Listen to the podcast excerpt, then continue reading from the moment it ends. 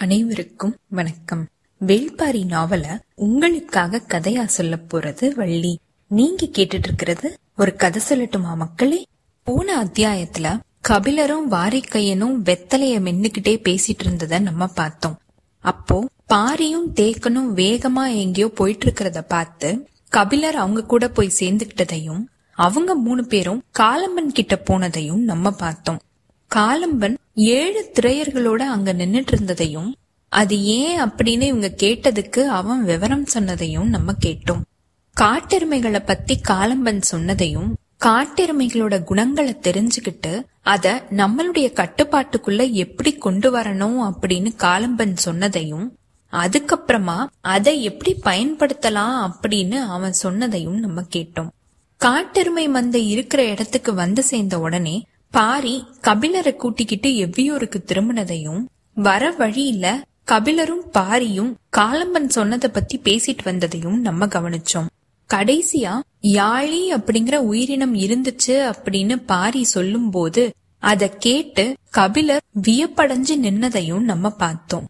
இப்போ இந்த அத்தியாயத்துல பாரியும் கபிலரும் எவ்வியூருக்கு எப்ப வந்து சேர்றாங்க? எவ்வியூர்ல இவங்களுக்காக யாராவது காத்துக்கிட்டு இருக்காங்களா?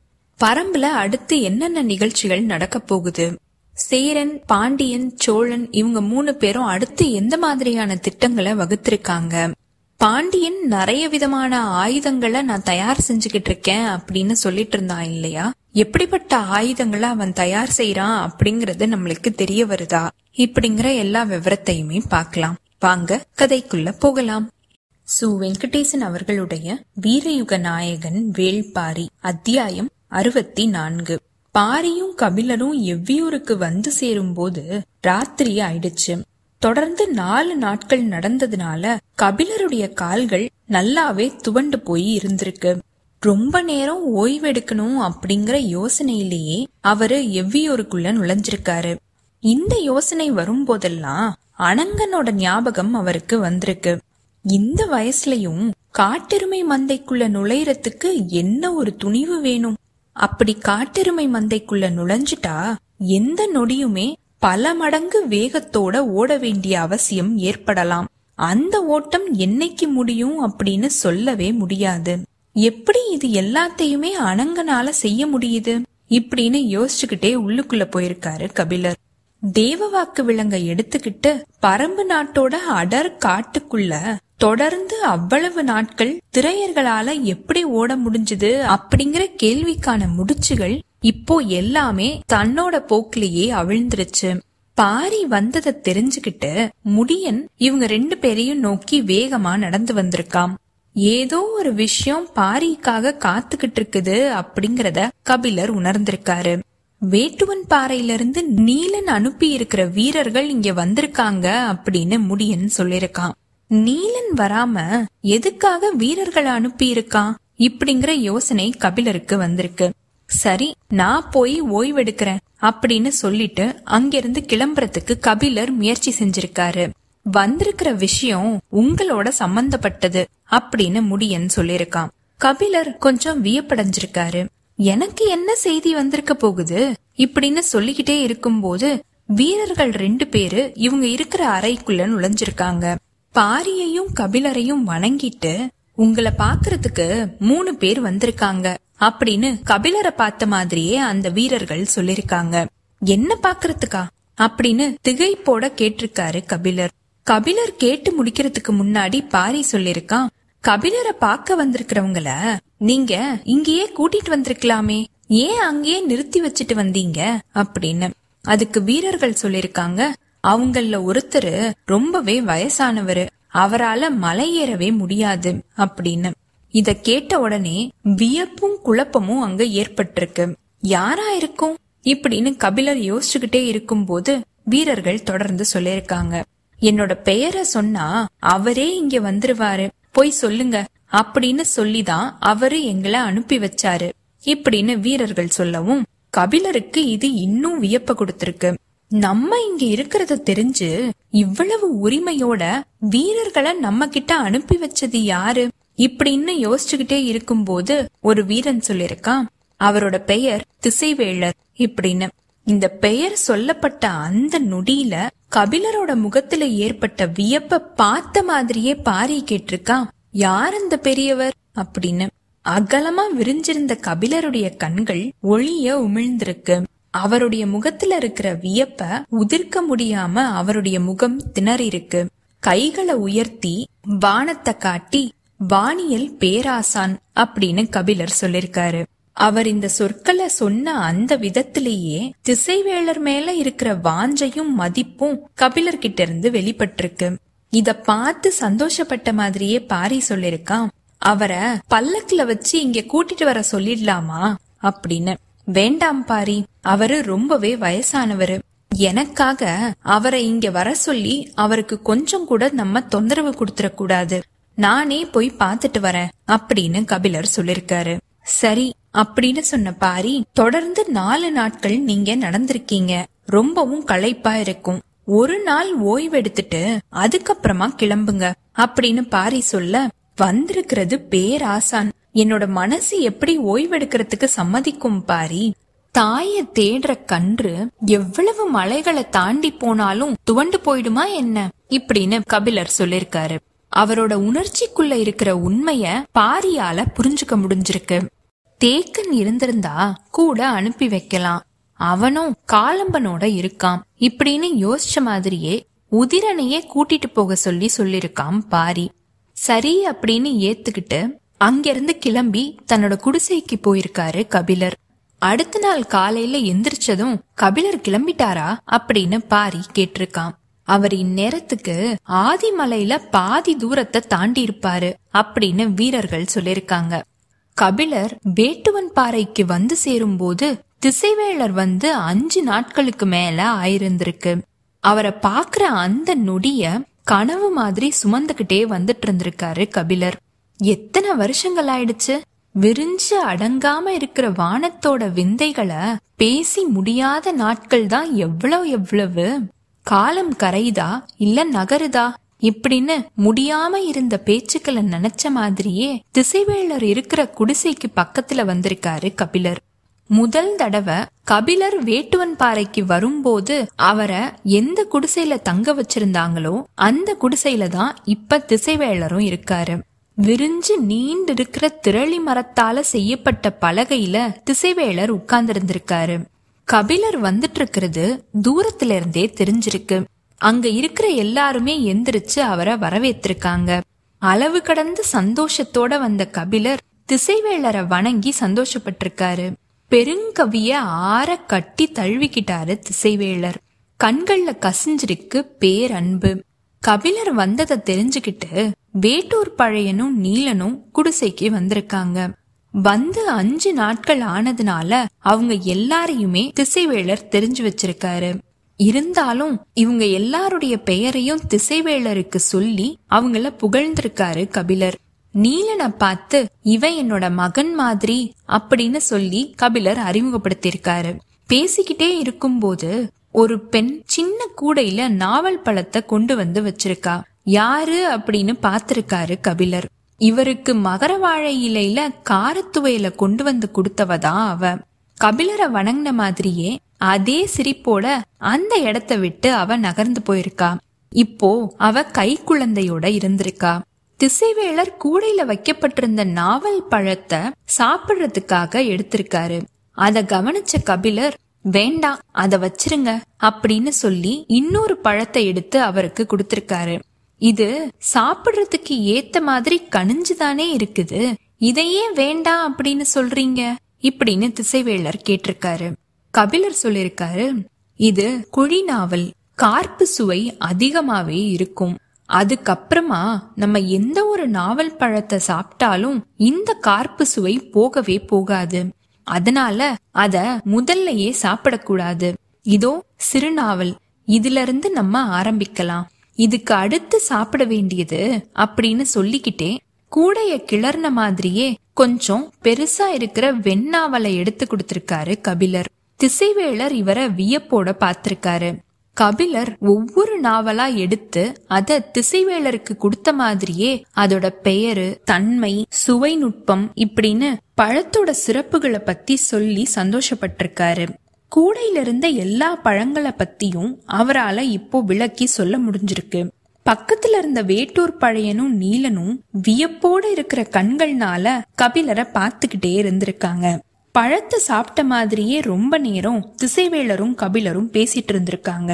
கொஞ்ச நேரம் நம்ம நடந்துகிட்டே பேசுவோம் இப்படின்னு சொல்லி அவங்க அங்கிருந்து கிளம்பிருக்காங்க தன்னோட வலது கைய ஊன்றுகோல்ல அழுத்திக்கிட்டு இடது கைய அதுக்கு தோதா பிடிச்சுக்கிட்டு அழுத்தி எந்திரிச்சிருக்காரு திசைவேளர் வலது கைய மடக்கி நீட்ட முடியாத தன்னோட நிலைய பத்தியும் பேசின மாதிரியே அவங்க ரெண்டு பேரும் கொஞ்ச தூரம் நடந்திருக்காங்க.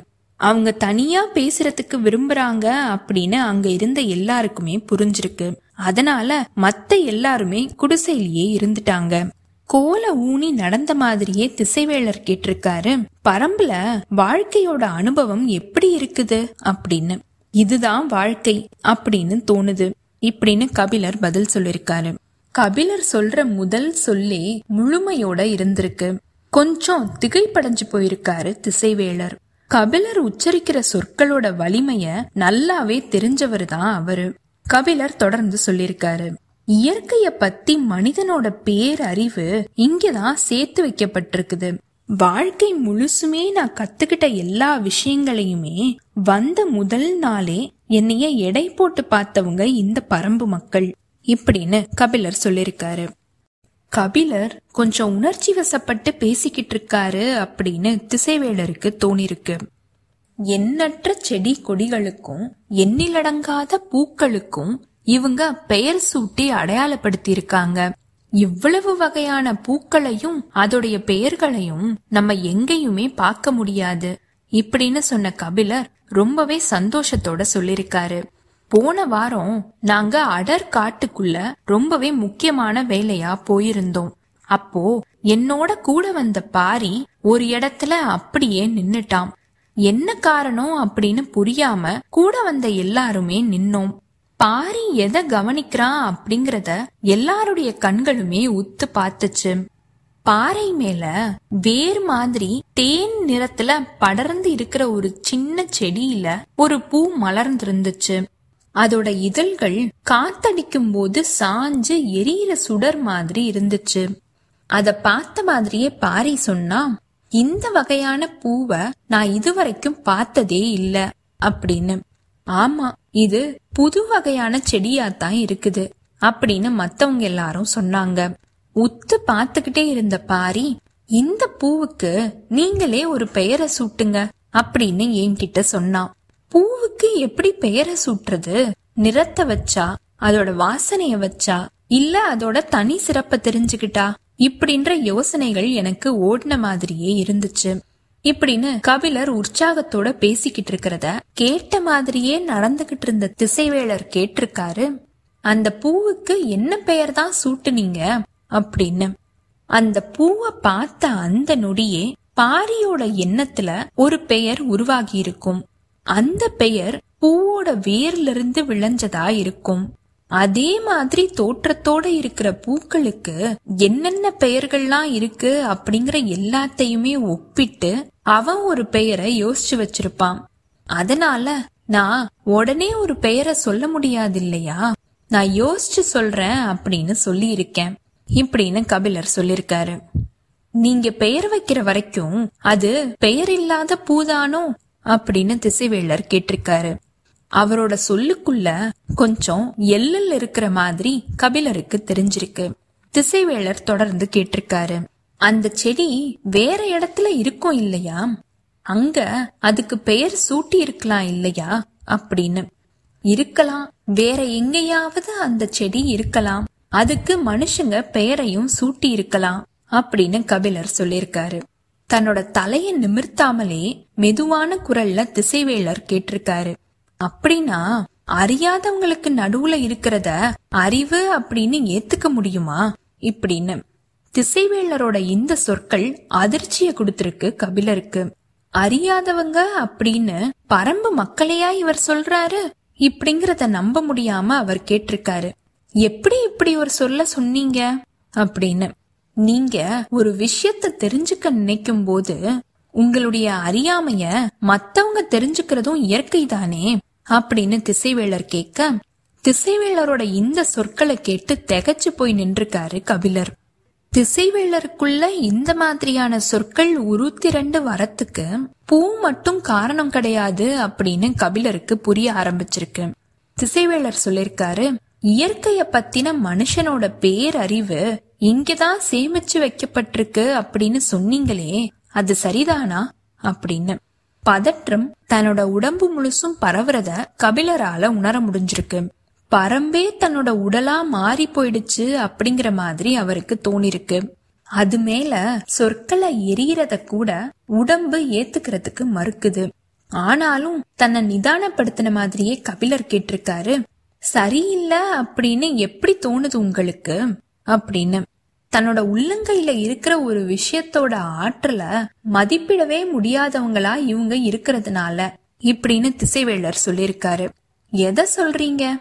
தேவாங்கு விலங்க சொல்றேன் அப்படின்னு திசைவேளர் சொல்லிருக்காரு புது பெயரா இருக்குதே இப்படின்னு நினைச்ச கபிலர் தேவ வாக்கு விலங்கத்தான் இப்படி சொல்றாரு அப்படின்னு புரிஞ்சுகிட்டாரு.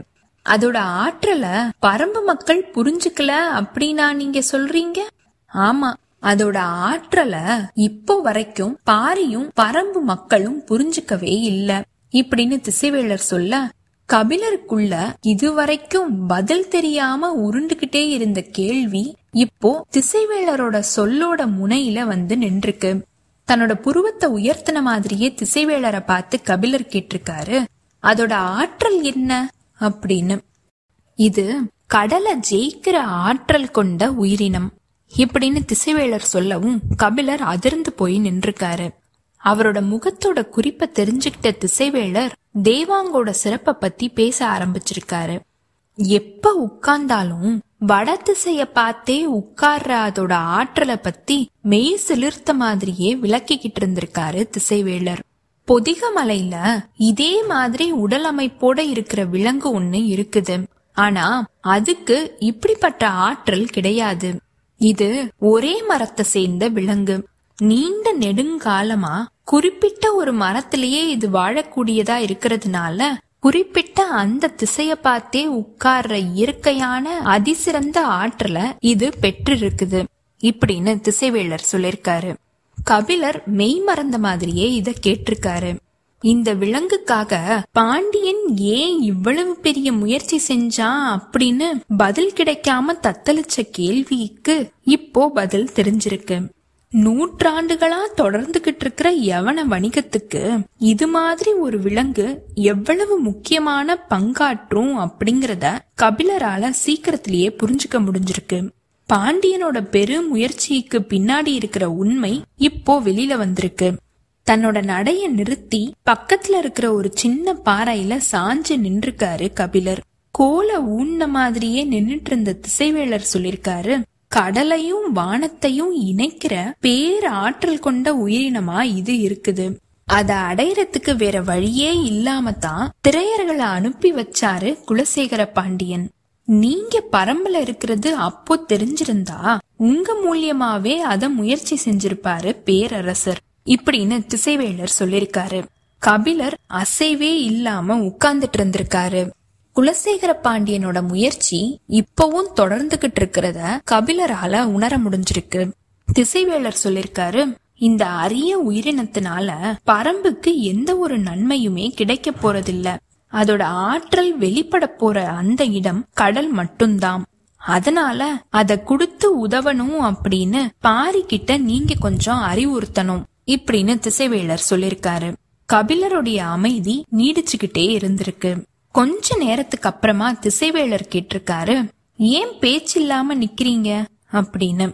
பாரி எப்பயுமே வியப்புக்குரிய தோழன்தாம் ஆனா இப்போ அந்த வியப்பு இன்னும் அதிகமாயிக்கிட்டே இருக்குது அப்படின்னு கபிலர் சொல்லிருக்காரு.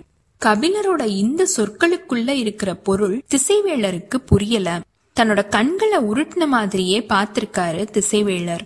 கபிலர் சொல்லிருக்காரு தேவவாக்கு விளங்க இவ்வளவு முயற்சி செஞ்சு எடுத்துட்டு போக வேண்டிய தேவை என்ன? அப்படின்னு பல தடவை நான் கேள்வி எழுப்பியிருக்கேன்.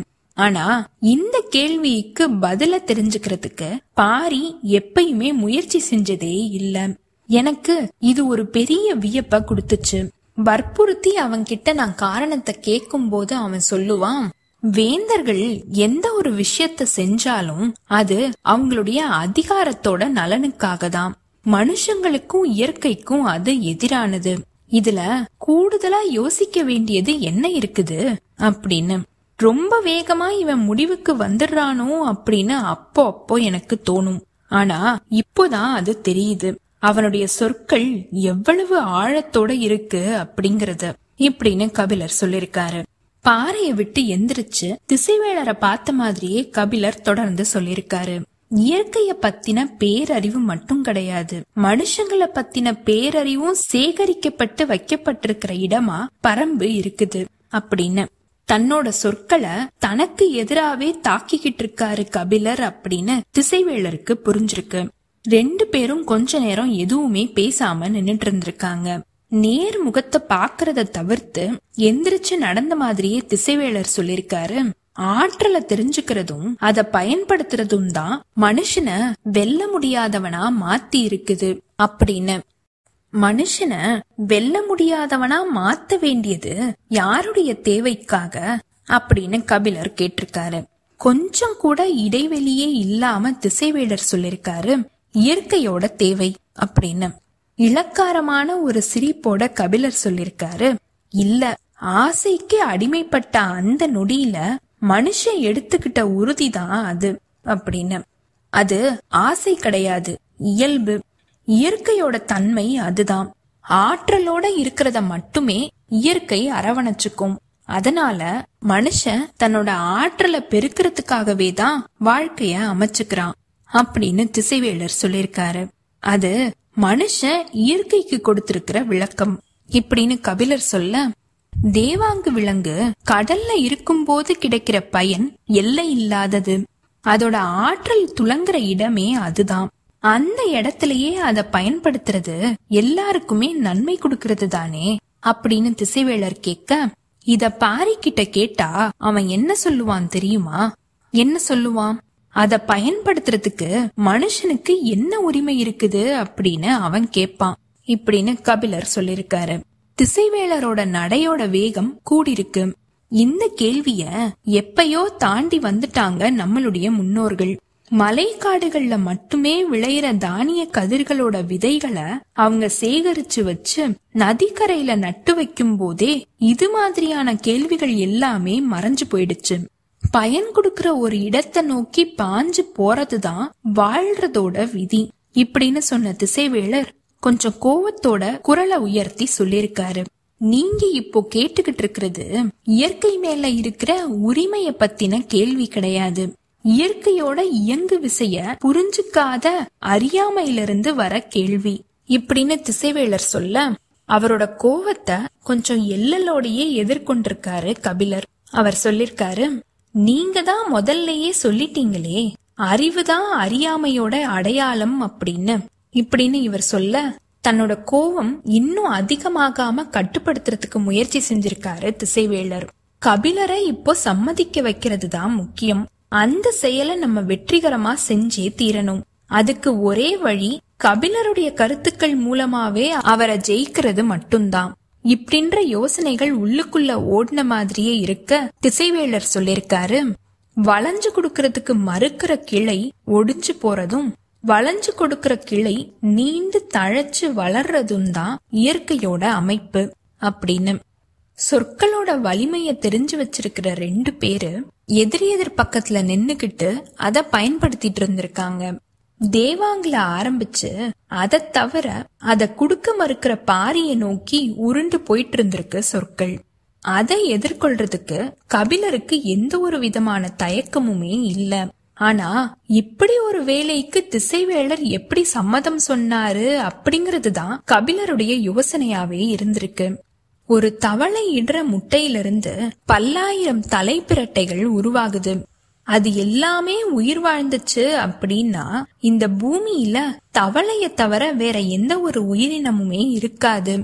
ஒரே ஒரு கொக்கு ஒரு நாளைக்கு எண்ணாயிரம் தலைப்பிரட்டைகளை விழுங்கி வாழ்ந்துகிட்டு இருக்குது.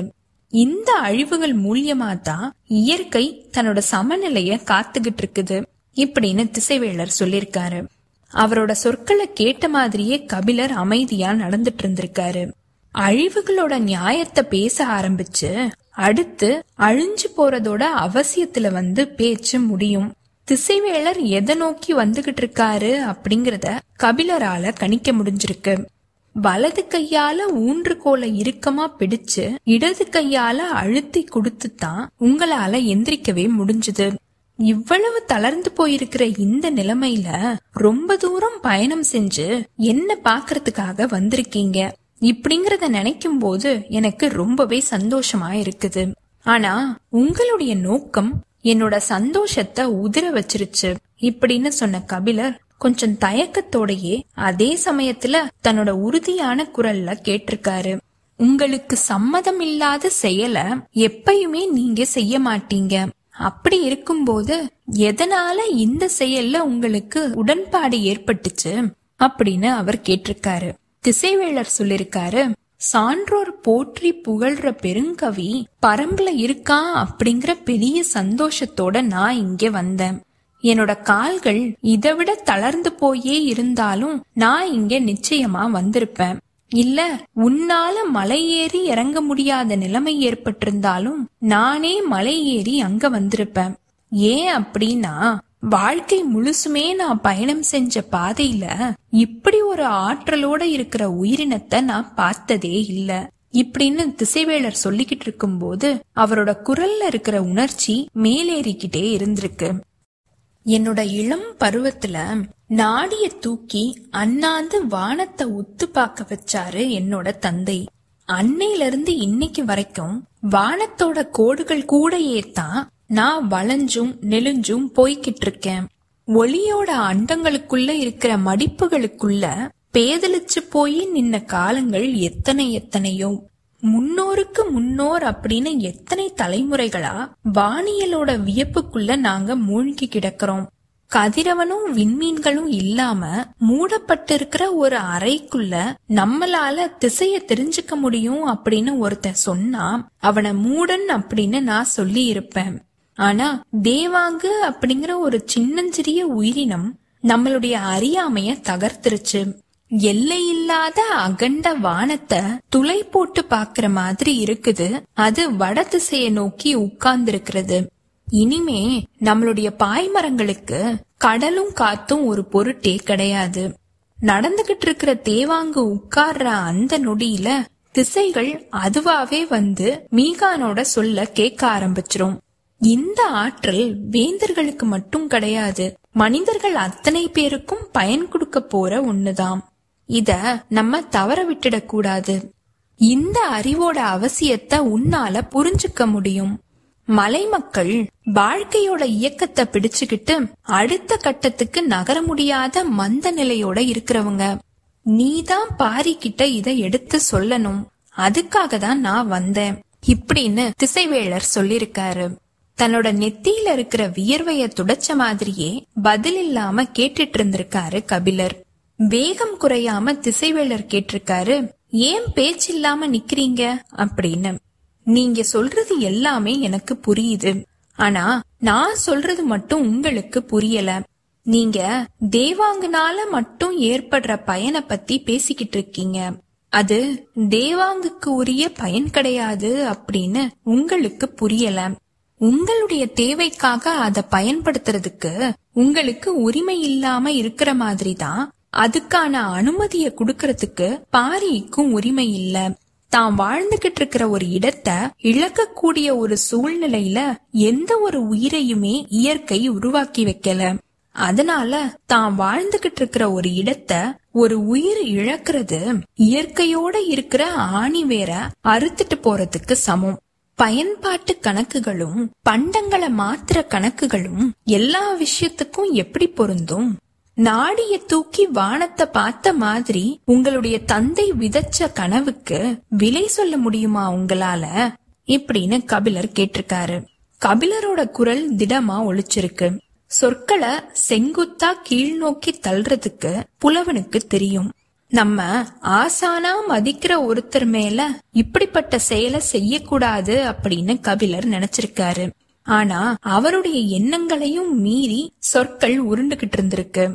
தேவாங்கு மட்டும் கிடையாது பாரியும் அப்படித்தான்.